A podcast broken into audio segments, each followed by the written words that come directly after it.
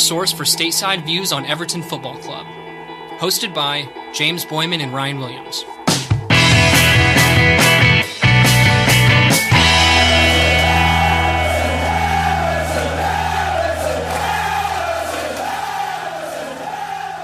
Ladies and gentlemen, welcome back to another episode of ATP. James here, joined by Ryan and Alex following Everton's 2 1 loss at Molineux to Wolves.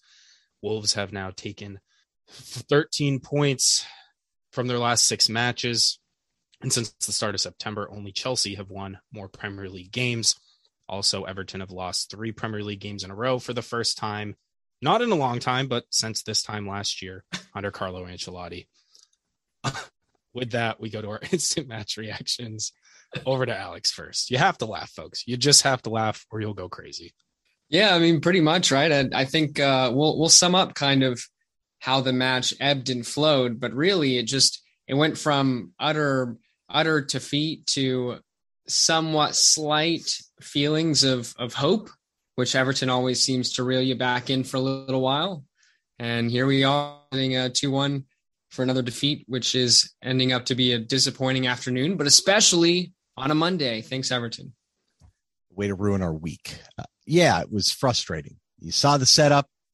You know, some things looked optimistic, and then you saw them on the field playing the way they were, and you're shaking your head. You know, I, I, we've talked about it so often on this pod, and we'll get into the tactics of it, but it was so obviously tactical mistakes again, and it was just out of the stubbornness of the coach, and you knew it because he switched you know, very quickly after the first two goals. But anyway, let's uh let's get into that in a second. But uh score predictions, James, we did get a score prediction, at least one right, right? We had two, yeah. We had a DL couple got of one? partial credit. Yeah, we had uh I just love that we're getting the Rafa digs in early, folks. We're gonna not for the last time I'm ticked. I mean, look, I yeah, I'm frustrated with the guy. I mean, I thought Yeah. he was the number one reason why we lost the match today. I'm so I don't right. see it any other way. Yes, go. Let's get into it in more detail, but first, give our dues to the correct score predictors. We had OG Chill or OGS Chill. We had DL Barks, and then we get Stockhausen with partial credit for predicting a 2 1 result, although a, a win he predicted and predicted the Iwobi goal. So, partial credit there. Now, over to Ryan to talk a little bit about Wolves' lineup to start things.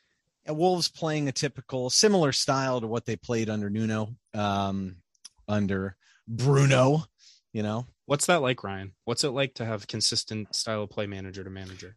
It's fascinating, right? Uh, there's a reason why they've settled in and have done okay. What's it also like to have a couple weapons on the bench? Isn't that nice? Uh, not as many injuries. No, it- it's it- so it's familiar. We've seen the way Wolves has played many, many times. Uh, a couple changes though. Uh, Traore went to the bench.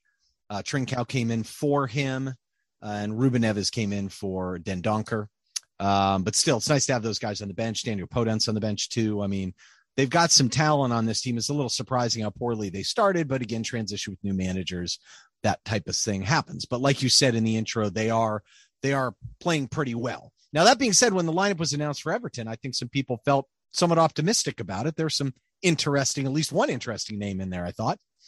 Yeah, you know, it was uh it was Monday afternoon. Everyone is excited to see the lineup graphic. I'm sure specifically because opportunities were afoot. And next thing you know, you pop up to see none other than JPG as the main man on the lineup graphics. So that was maybe at that time exciting.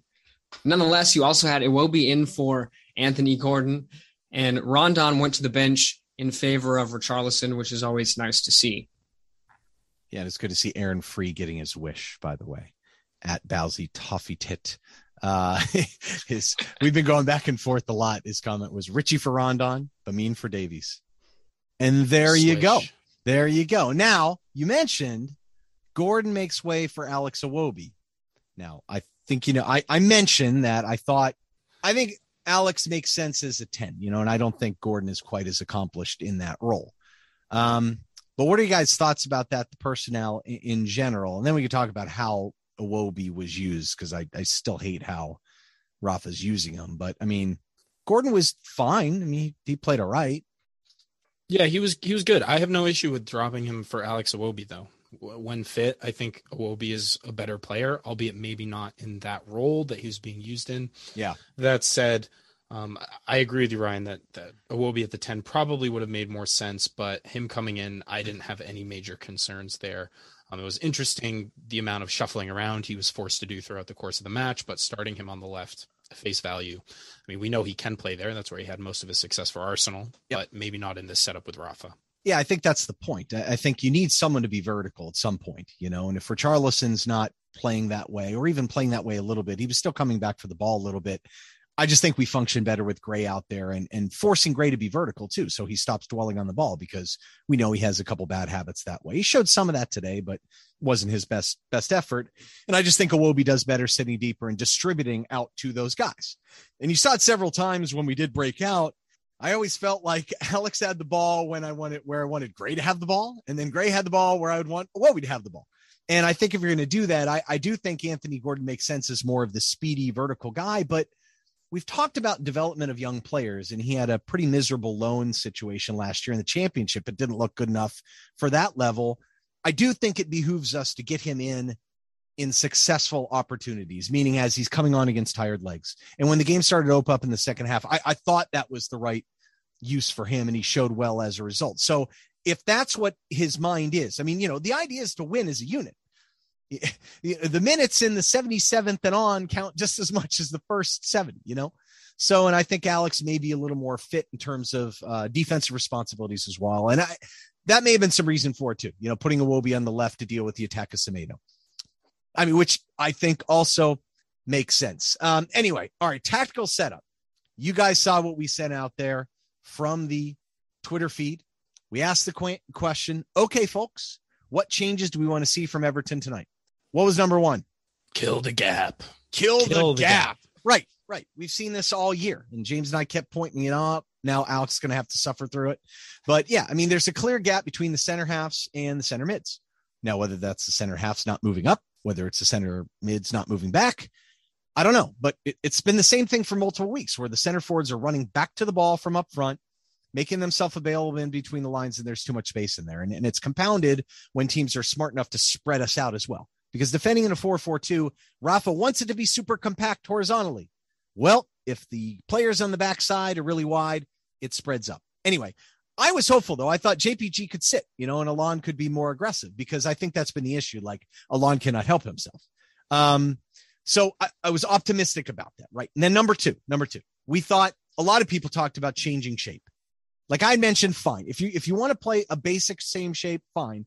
But a four two three one defending in a four five one would would be better because it gives us numbers in midfield. But now it's wider. You know, the two blocks, the two lines, the middle line's wider. You don't have to worry about the the you know the width quite as much. Um, Rupa Pogba at Bossman Jr., friend of the show, uh, he said four three three. Hopefully, Gbamin, Gray, Richie Townsend across the front. Pray for Yerald.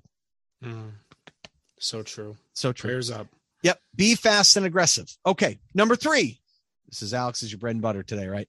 Set piece adjustments. Have the blockers actually do something, please, dear God, right? Um, and Ace, dude, he keeps changing his name. It's too long now. AKA start Anthony Gordon every week at LeBon Everton. Said better set piece defending, no cheap fouls outside the box, harkening back to Rafa's supposed words of wisdom prior to the last match, which didn't go so well. And so we so, look at yeah, I mean, so I, I, you know, I'm been the one that's been critical of Rafa recently, right? But I was holding out some optimism that his tactical wizardry would shine through and we would see those strings. So number one, did we see the center back, center mid gap? Not at all. It was uh, quite dramatic. It yeah, was... we saw no change there whatsoever. It was still a massive gap and they killed us in it the whole entire first 35 minutes. All right. I mean, they had guys dropping in. It was it was crazy. We'll get into yeah, it in a little it bit. It was a lot. I mean, it was actually amazing how many people they were throwing in those gaps. So, yeah. all right. Did we change shape? No, not even close. Not even close. That's right. Set piece adjustments. How do we look on set pieces? Still terrible, though. I think yeah. we did maybe potentially tweak a couple things, but not in any significant way. It's so, debatable because they only had four of them, so it was hard right. to tell. But I'm not so sure they did. But yeah, I mean, the blockers, I guess, got in their way a little more. It's still pathetic. Anyway, um, let's talk about the overall setup just just real quickly. Um, Godfrey looked like he was staying back a little bit. Gray again started that second striker 10 role. I don't like that. You know, we talked about Iwobi wide left, why I'd rather have him and Gray switch, but I understand him playing defense. But again, 4 4 2 in defense, tried to be compact, 4 4 1 1 in attack. No, no real change, and definitely no real sitter, which is what we're crying for. And we'll talk in the timeline about the switch that we made um, instead of talking about it now.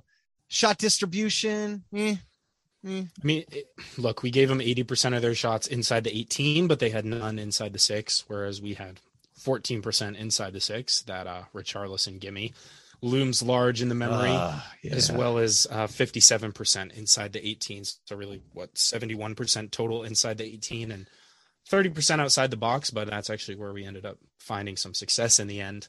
And then in terms of the ability to attack down either wing, Wolves certainly looked to go down the left to exploit Ben Godfrey, uh, filling in for the injured Lucas Digne.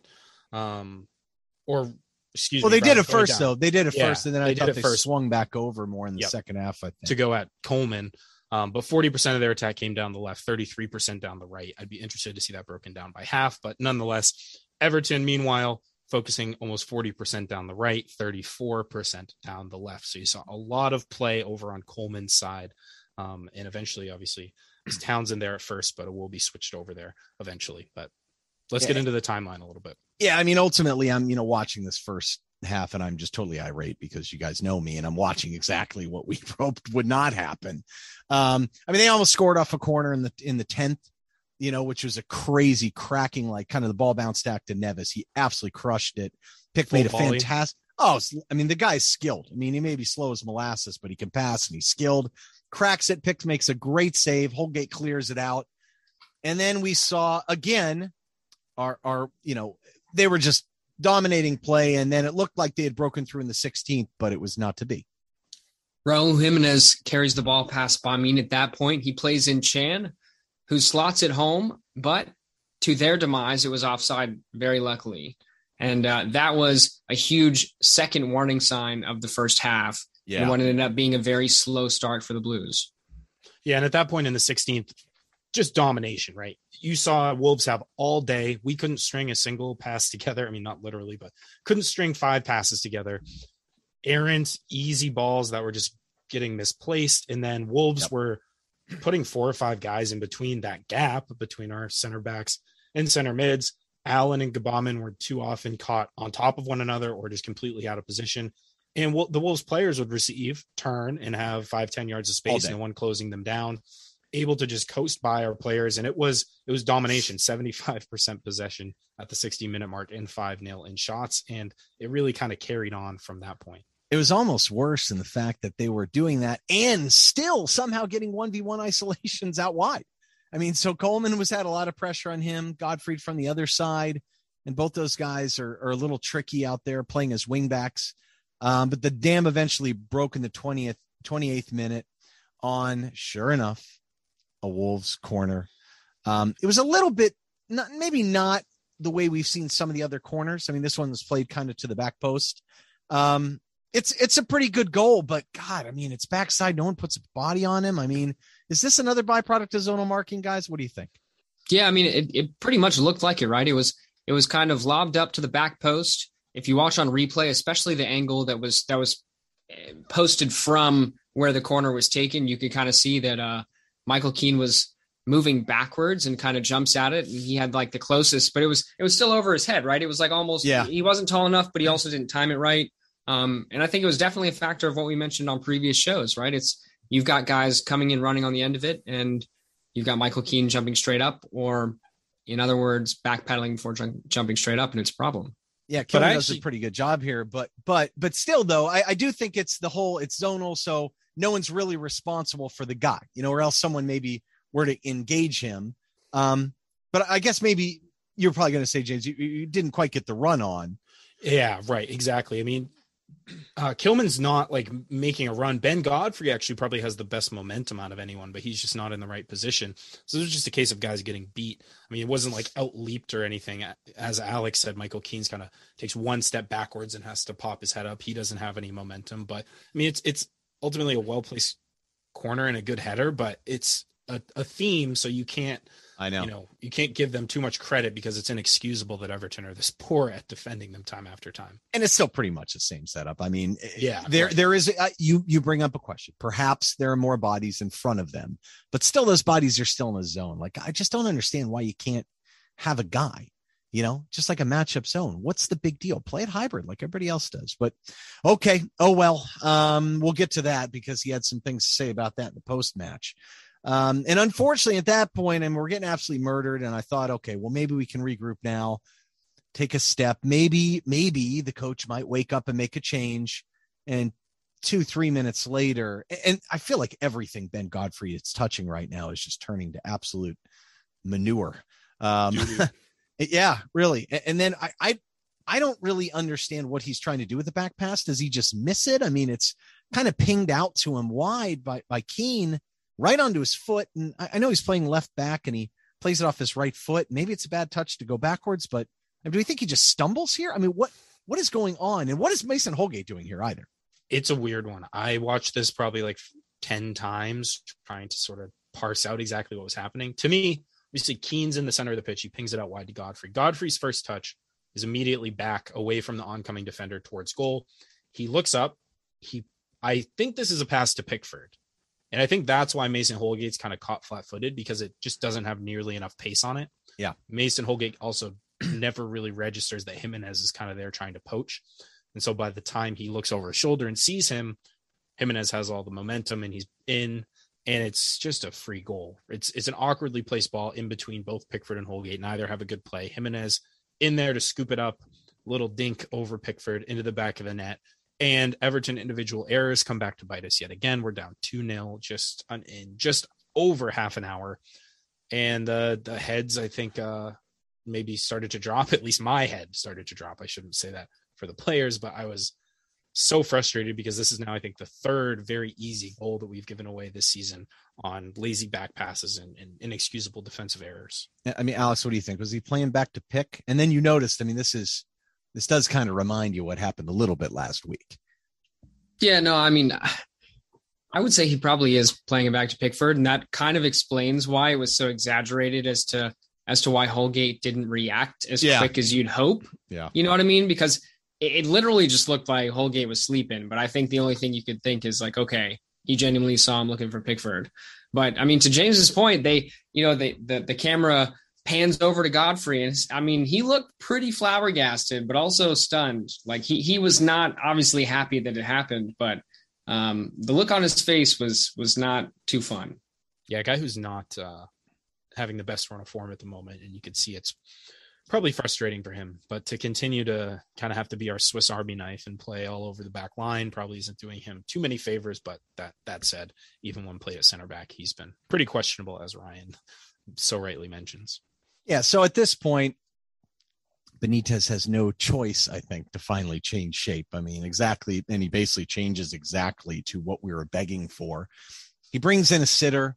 Uh, He doesn't bring anyone in. That happens at halftime, but he changes formations. It looked to me like it was a 4 1 4 1 in defense. So he basically dropped the mean a little deeper to fill that gap right there in between the lines, right in front of, in front of the 18. And then he looked like he was almost playing a 4 3 3 um, in attack which was still a little curious because he played Iwobi, switched him all the way over to the right, playing wide right, which makes no sense. I mean, Townsend's a right winger. Why would you not play Alex in the middle, or at least play Allan on the right side and then play Iwobi in the left half space where he's used to playing?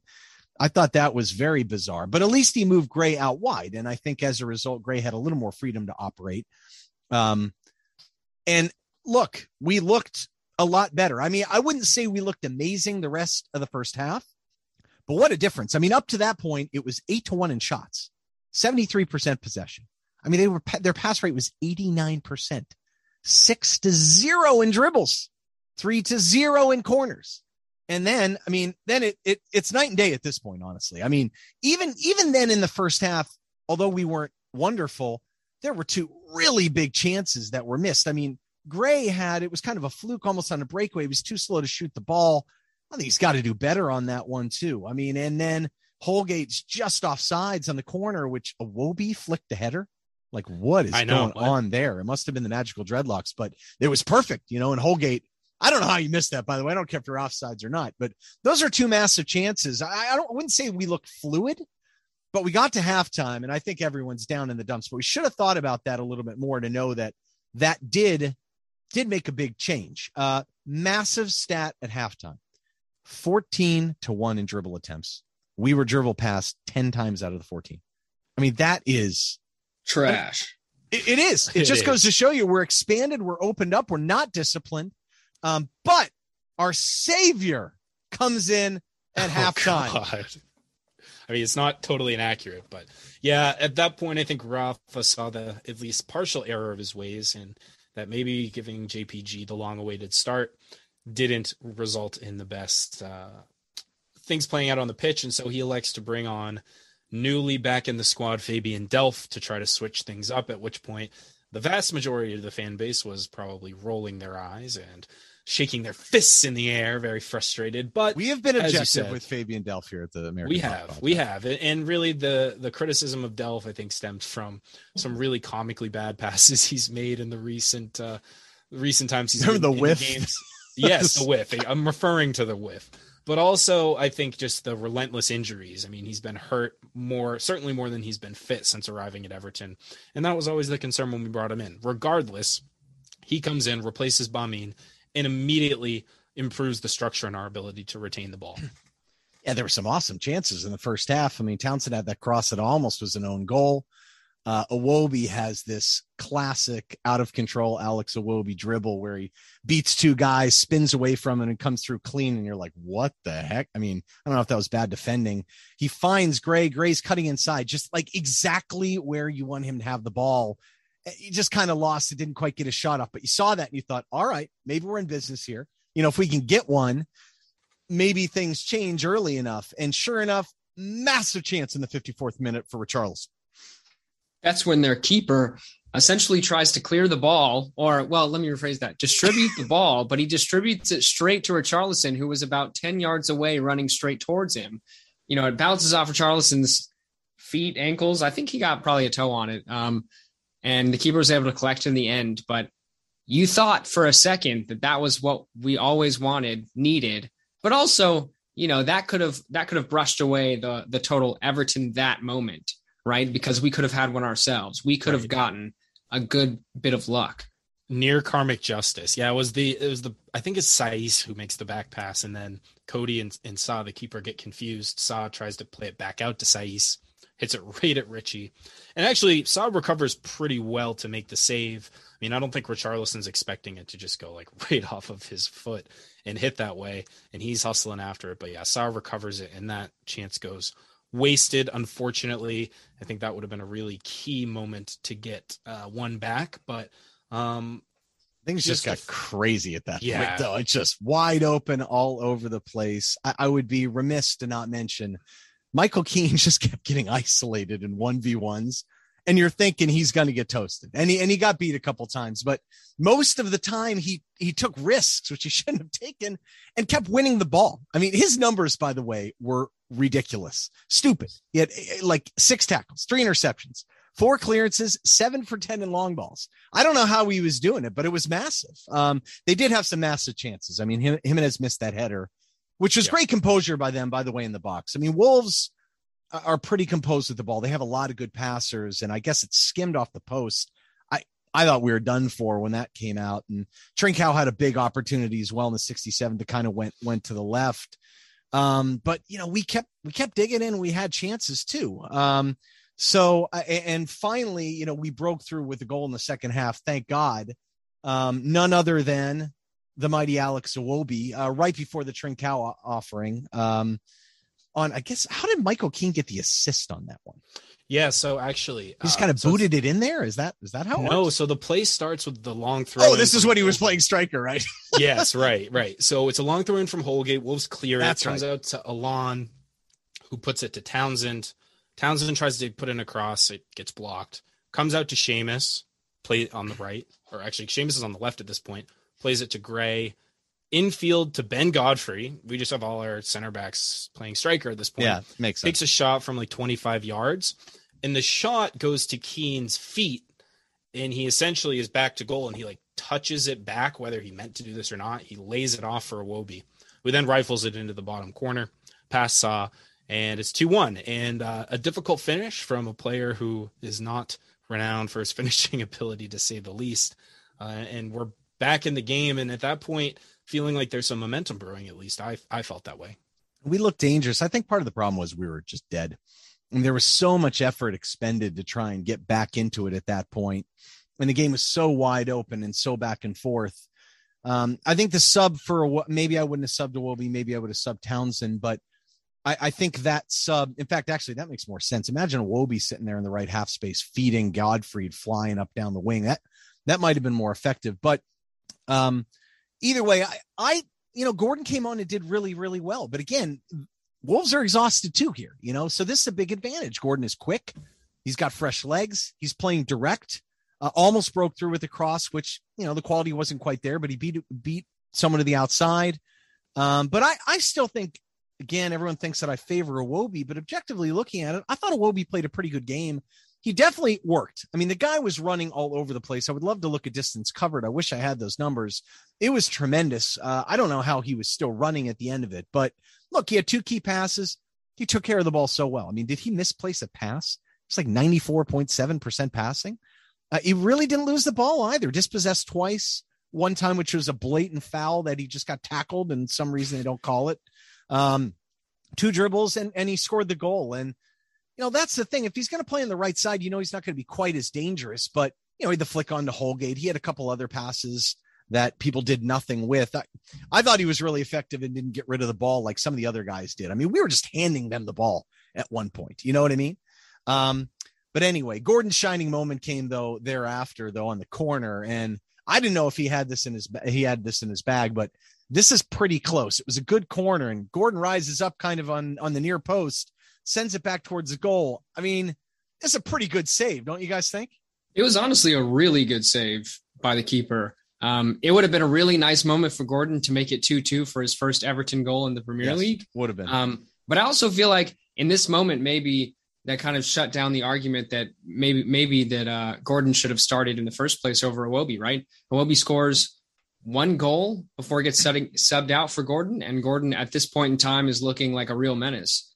And maybe that's not the sub too. Like that, that's the thing. It doesn't have to be Alex Iwobi for Gordon. In fact, I think if you're losing, if you're using Alex Iwobi correctly, I don't see them as a like for like anyway. You know, I that's just how I view it. Like I view Gordon as more of kind of the vertical threat. You know, and and Alex Gray, is more.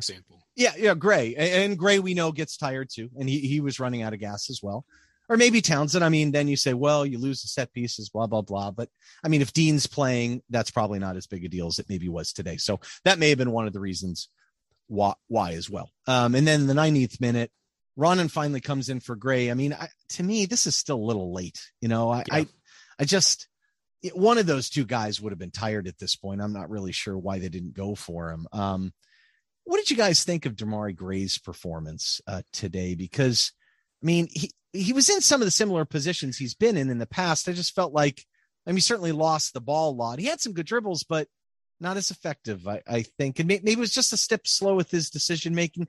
He may need a rest too, honestly. Yeah, he's been playing a lot. Um, and, and, he he also started so well and set the bar so high that I think True. any sort of drop down from that is going to be a little disappointing. But I think what we saw today was just a little bit of a coming back to earth. Yeah, he sat on the ball a little too long. I think he was trying to a little too much with the ball at his feet instead of getting it out quickly. Yeah.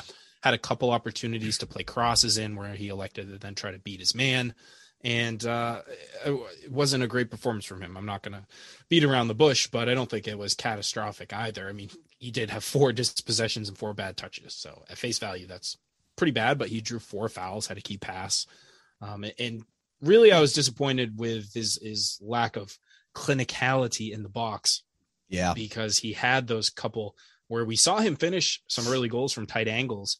And I thought he would take those opportunities today, and he just seemed reluctant to shoot the ball um, until he was waiting for the perfect shot rather than taking a, a maybe not great one. Yeah, and I would have liked to see him try and work the ball into Richarlison a little bit more. I think Townsend's guilty of that. I mean, he's always just firing crosses kind of into the box. Um, he had he had a bunch of key passes today. I mean, some of them were off the couple set pieces, but I mean, he had five bad touches as well. I just felt like he wasn't taking care of the ball. That that's kind of his negative though, Townsend. I mean, when he's playing kind of up and down, he loses the ball a lot. He's not like that clean with it. But you know, conversely, he's expedient with it too. You know, he is aggressive and he moves fast. But we forget. I mean, these guys combined costs whatever Gray costs, which is about 1.7 million pounds.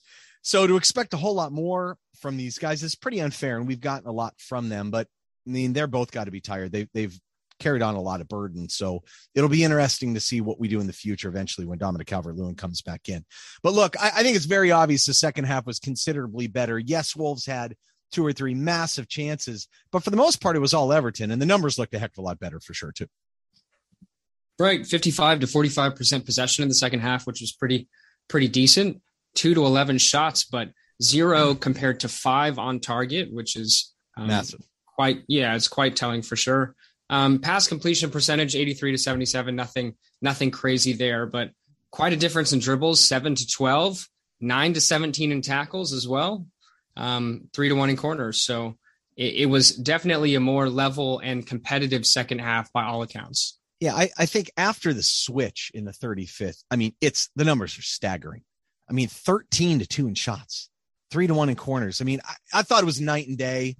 I know there'll be some narrative out there by people and saying it's not tactics, it's effort and blood and guts and all this stuff. But look, it was clearly a shape issue. And I mean, do we really think the effort, maybe the effort was better, but all the effort in the world isn't really going to matter if you're not in the right places. I mean, we could, we could have, I don't think our effort was lacking. I think we were confused and frustrated because they had the ball in space and, and we didn't, and we we're in bad situations. I mean, what do you want to do? Like if they've got the ball, like you're saying, James, like close to goal with time and space on it. I mean, all the effort and the excitability and the energy in the world is not going to matter.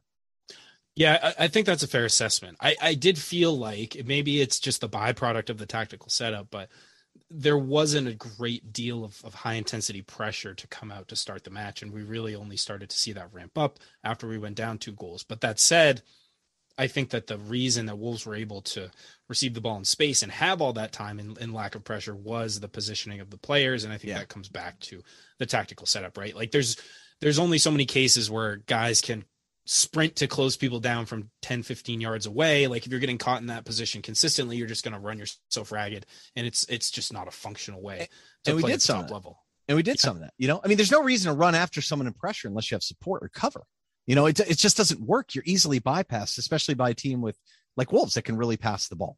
Yeah. Um, anyway, um, so that being said, after the match, there were some very interesting comments in the post match interview by Mr. Rafael Benitez that I definitely want to walk through because I, th- I think it brings up several interesting talking points. And some of his responses I found curious, and I'm curious what you guys think about it. So the gaffer comes out and gives this interview, and I, I thought there were some very good questions. I, I will give the interviewer question uh, or comment and compliments for the questions and whatever the heck I'm talking about right now.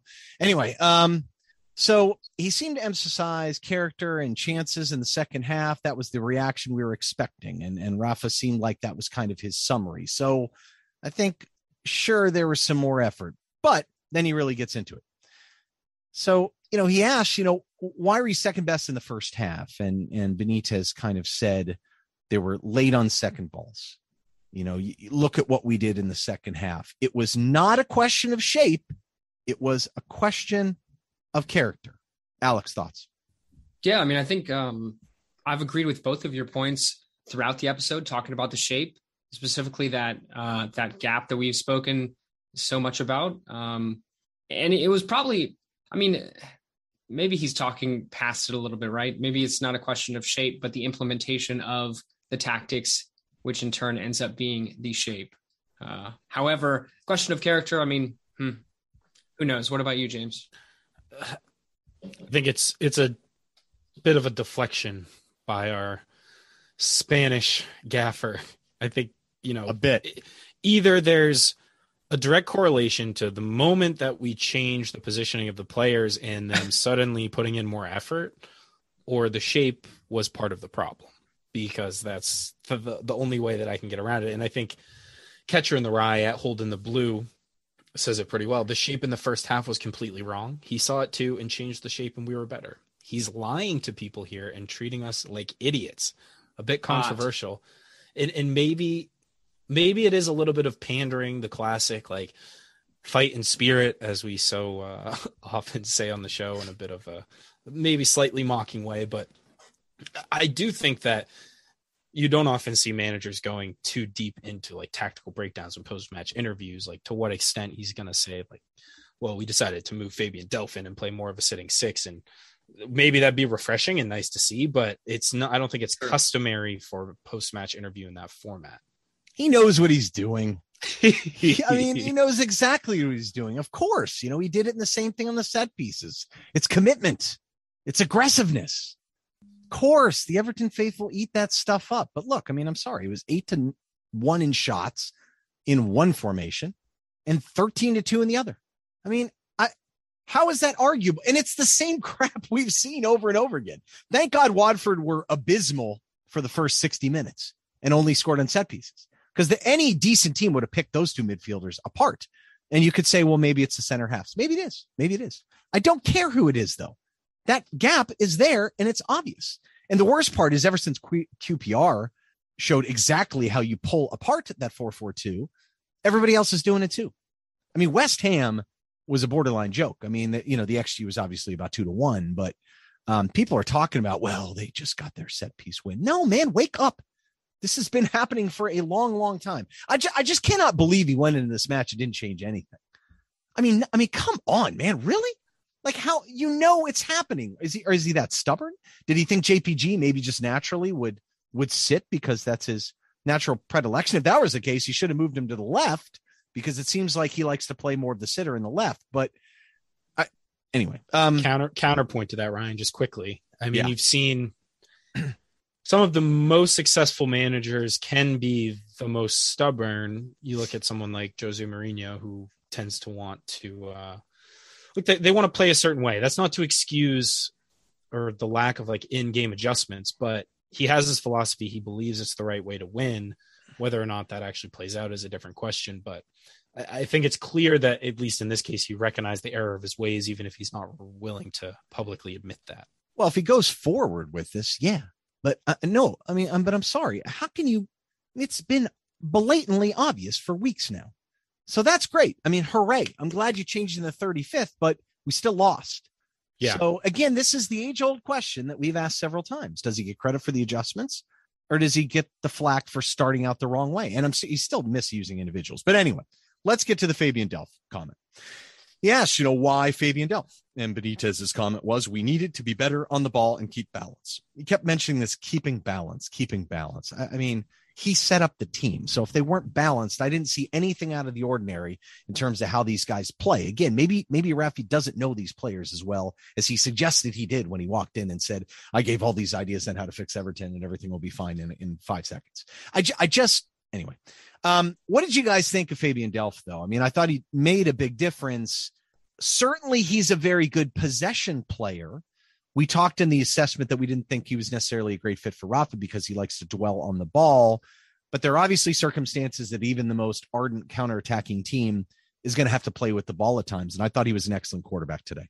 Yeah, I thought I thought he well, the team definitely looked improved substantially since he came on, but he did the simple things well, right? He was constantly showing for the ball, which was an improvement compared to JPG before him, correct?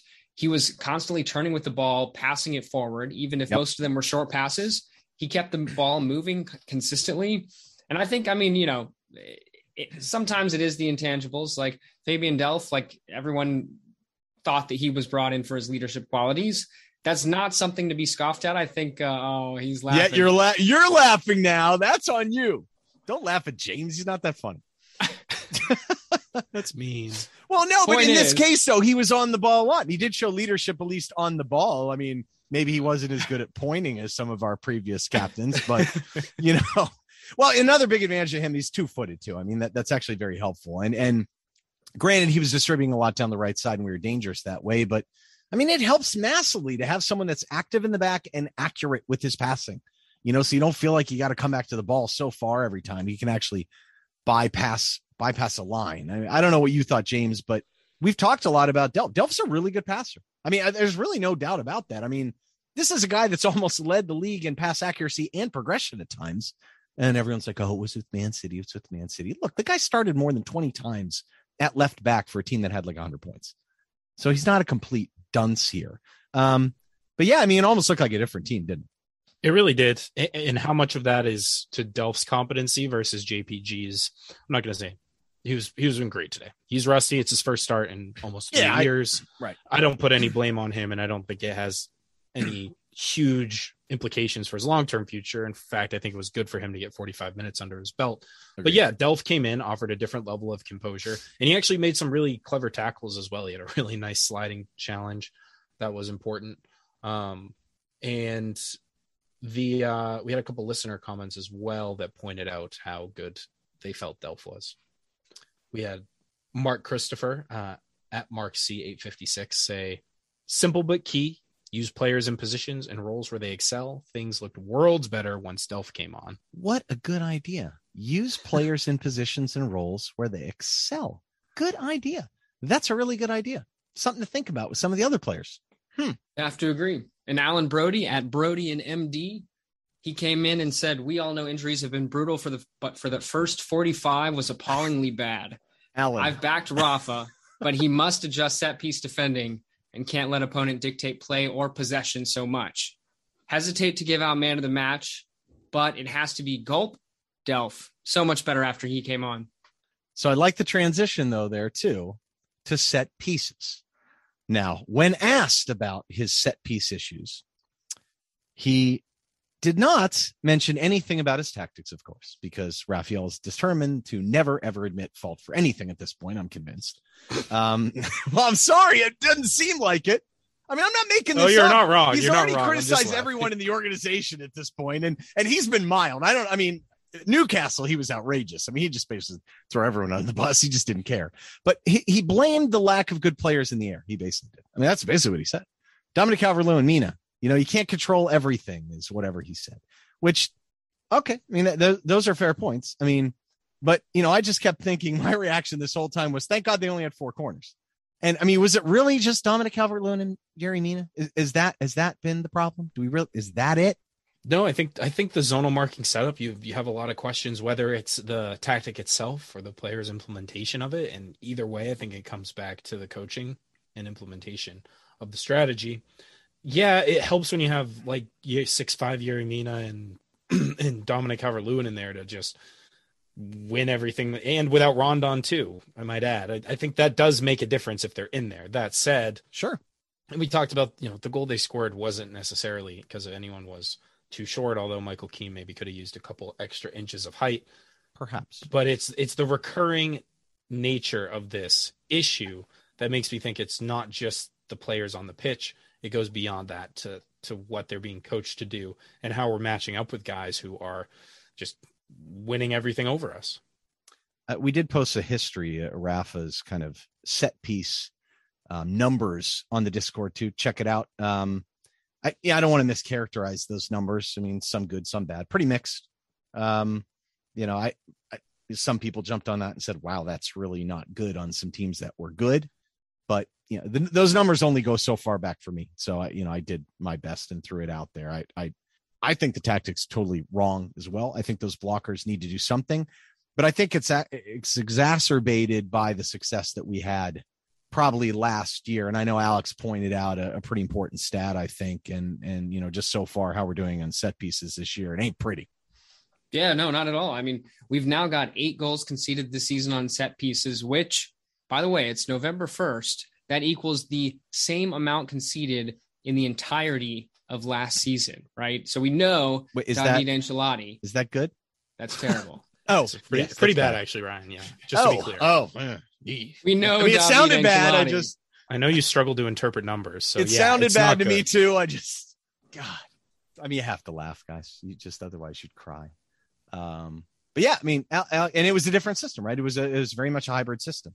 Um, it, it's such a good example of why the continuity is so important yeah. and the lack of continuity because like we could have just in theory kept doing similar to what we were doing and maybe we wouldn't have had the exact same results but now it's just a complete train wreck. Like every time we concede a corner, it's like a penalty. I feel like we're going to concede every single time. It's crazy. Yeah, and then then Benitez finishes off with this strange comment when asked about Wolves that he mentioned it's a question of tactics, and then he kind of stops himself and then says it's character. So I'm, I do not know what in God's green earth he meant by that, but I, I kind of I have a sneaking suspicion that he knew this is tactical all along. Maybe I mean, how would he not know? I mean, he obviously changed the shape. I mean, he changed the shape in the first half, right after a goal. He was taking notes. He had it. I mean, he had to have seen this all along and had this fear. I mean, it's been blatantly obvious by anyone that you know could can knows anything about tactics. Um, let's go to some some comments. I think from the listeners, there's some good ones in here that are worth discussion. I think Casey Griffith at C underscore Griff three one four, tactically wrong in the first half, but also no fighting spirit. Delph is a good player when he makes himself available. That's pretty funny, actually, the way you phrased that. When he, yeah, I feel like I'm available today. Uh, Gordon actually progressing into a Premier League player. Both deserve starts next week. Expect we'll be bottom six by Christmas with the run ahead. Uh, wow, that jumped around a little bit. Yeah, that took um, a turn at the end there. I know it did, didn't it? Um, no fighting spirit. Again, I struggle with that a little bit because I think teams that are well organized both tend to play faster and look faster. And I mean, what is what I, you know, the other thing is too, I don't understand what fighting spirit really looks like sometimes. Like if you're really well organized and you're just standing there, are, are you lacking fighting spirit? Yes. Like, like, is this like mutual? Yes. Is this mutually exclusive? You, you cannot be smart and organized and calm, but, you know, and have fighting spirit. So, like, what does that look like? Do they want people to be set up perfectly in the 442 and like jumping up and down and pointing and yelling or something? I, I so I think it's very, I think it's kind of ridiculous to say there wasn't fighting spirit when players are not comfortable or they're getting out tactic and they're getting exploited and they are reacting all the time. And I, that doesn't mean they're lacking fighting spirit. That means they're disorganized.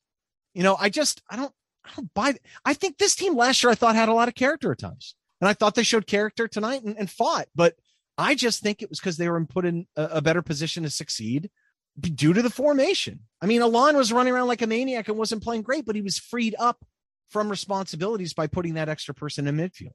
And I think people were allowed to be more aggressive, be more confident making runs when Delph had the ball and we had more space. We had the ball more. I just, I'm just not buying it, man. I'm just, I'm just not, I'm not buying it.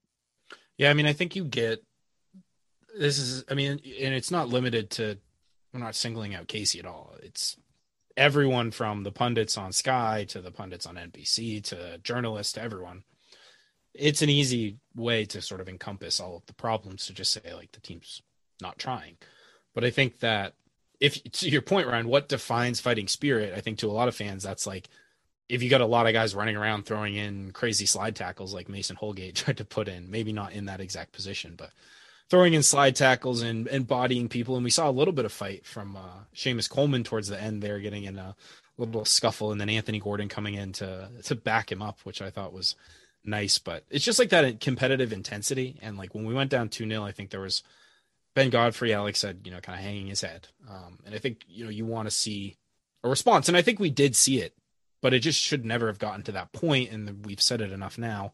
The reason it got to that point was the tactics, tactical setup left a lot to be desired. And I think that again, we said it last episode, it, it, falls at the feet of the manager at the end of the day. I mean, how do you ignore the number? I mean, I, am sorry, you can't sit there and say, "Well, oh, they're just stats; they don't mean anything." Yeah, I mean, eight to one in shots, immediately going to thirteen to two. Uh, it's not a coincidence. So I, I, I just I don't buy this. Magically, we changed shape, and then it was like a potion, and suddenly we became energized. I mean, it's just it's it's a joke. Red Bull like gives you wings.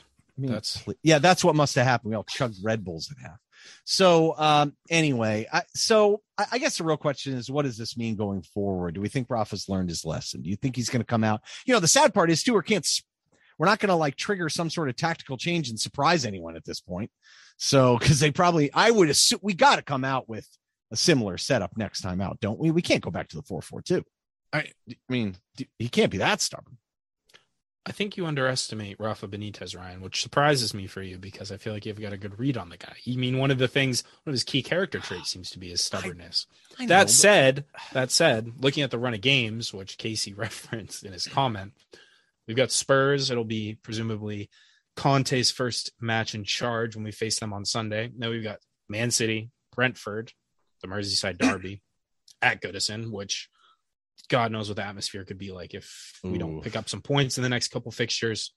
Then Arsenal, and then we have Palace. So this is like taking us into December. So that's a formidable run of fixtures. You have to think, and we said when Rafa first arrived, be on a short leash with the fans. I think three losses on the trot, giving fans a little bit of um, concern, at least. I don't. I don't think a lot of people are blaming him just yet. I think that, that the anger, from what I've seen, seems to be directed at the club as a whole and our ineptitude in running an organization. Amazing, by the way. That, that's the most amazing turnaround I think in fandom history. by the way, if you really think about it, it's incredible. Yeah. But anyway, Yeah. Anyway, uh, point being, as we look forward, I think it's going to require some major tactical changes, but also these teams we're facing next do play in such a way that I maybe we don't know what Spurs are going to do under Conte exactly. Um, but games where our lack of possession is going to be probably more pro- uh, prominent than it has been against sides like Watford and Wolves, where we still haven't won the majority of possession. So it's it could get really ugly. I guess is my.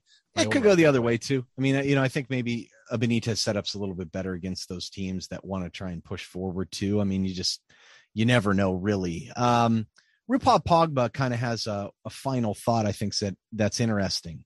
His comment is as players get healthy, the play will improve.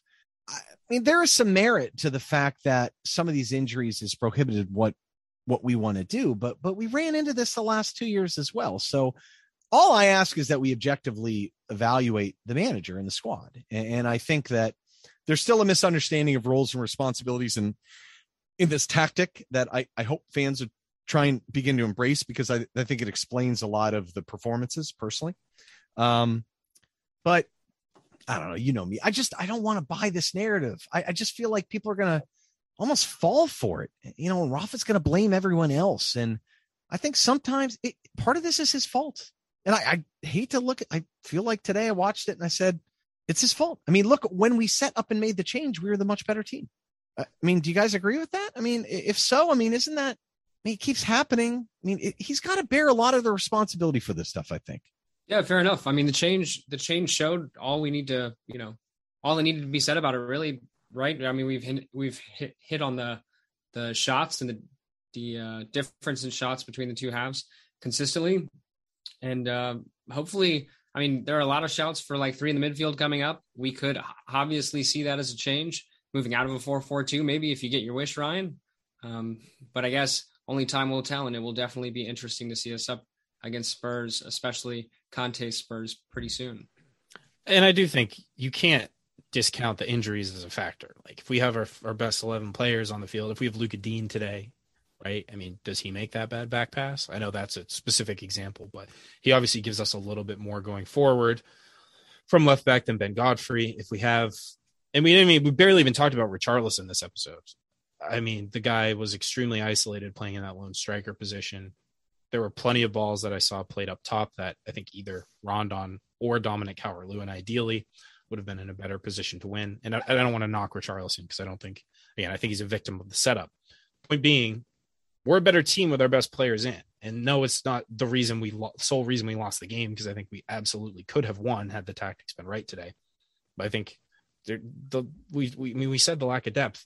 Seamus Coleman didn't have his best game. Why is he still our right back? It just goes, and I don't. We've we've beat this into the ground so much, but the lack of signings in key positions is going to be a problem for us, especially if we continue to pick up injuries. So, less said on that, the better. But I do think Ru, RuPaul Pogba makes a good point in that if we get to Corey, Digne, Dominic Calvert-Lewin back, and and don't have to run a lot of the guys who have been ha- had to play out of just pure circumstance because there's no one else. Maybe get them some, them some rest and see the best out of of those guys as well. Is Rafa on the hot seat? No, For you, yeah. No, I, I don't think he should be. I don't think that's No, fair. I don't think he's on the hot seat yet. Just because he If ticks me off with his arrogance doesn't mean that.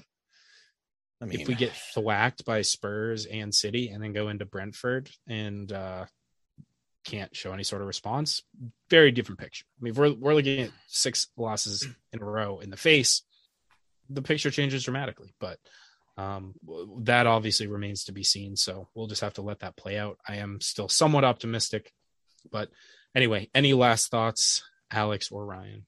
Yeah, but I'm gonna keep them for the next couple episodes. I always have so many things to say. Uh, I I hope he learned his lesson today, but we keep saying that, and it, it it's disappointing. And look, Carlo had a setup a couple times wrong last year too, and I think yeah. what we try and do on the podcast is be objective. And while he does irk me with his attitude at times, Benitez, and I think he would have been better off coming out and saying, "I got it wrong." You know, I put some guys in position to maybe not succeed, and you know, I had a feeling it might be, but I took a chance and I changed it as quickly as I could. And then we got unlucky. That's a much better narrative to me. And I think the team probably would have felt a little bit better about it. But again, this guy's also not really known to be Superman manager. So, um, you know, I, I think he just looks at the game differently. And for some people, that's going to be really good. For others, it won't be. Um, it irks me. I just hope he learns his lesson and we come out firing next week. But I just, this is a winnable match. Um, and I'm I just it's just disappointing when you see how it played out on the pitch. If we'd have started out that way, I, I just think the results could have been significantly different. I think we're all on the same page there, and hopefully, fans listening at home can take some positives from this, or at least take some. Hopefully, learned a few things, or uh, maybe we caught some stuff that you guys missed watching the game live. And we thank everyone for listening very much. If you enjoyed the show, you could leave us a rating, subscribe on your podcast platform of choice be much appreciated. And if you'd leave us a review, that helps us out a ton as well. Otherwise, you can find all of our social media and links to all our Toffee TV USA episodes, all our social media, every podcast platform you can find us on. It is at linktr.ee slash USA Toffee Pod. That's L I N K T R dot E slash USA Toffee Pod. Otherwise, we'll be with you following the match Sunday against Spurs. And until then, up the Toffees.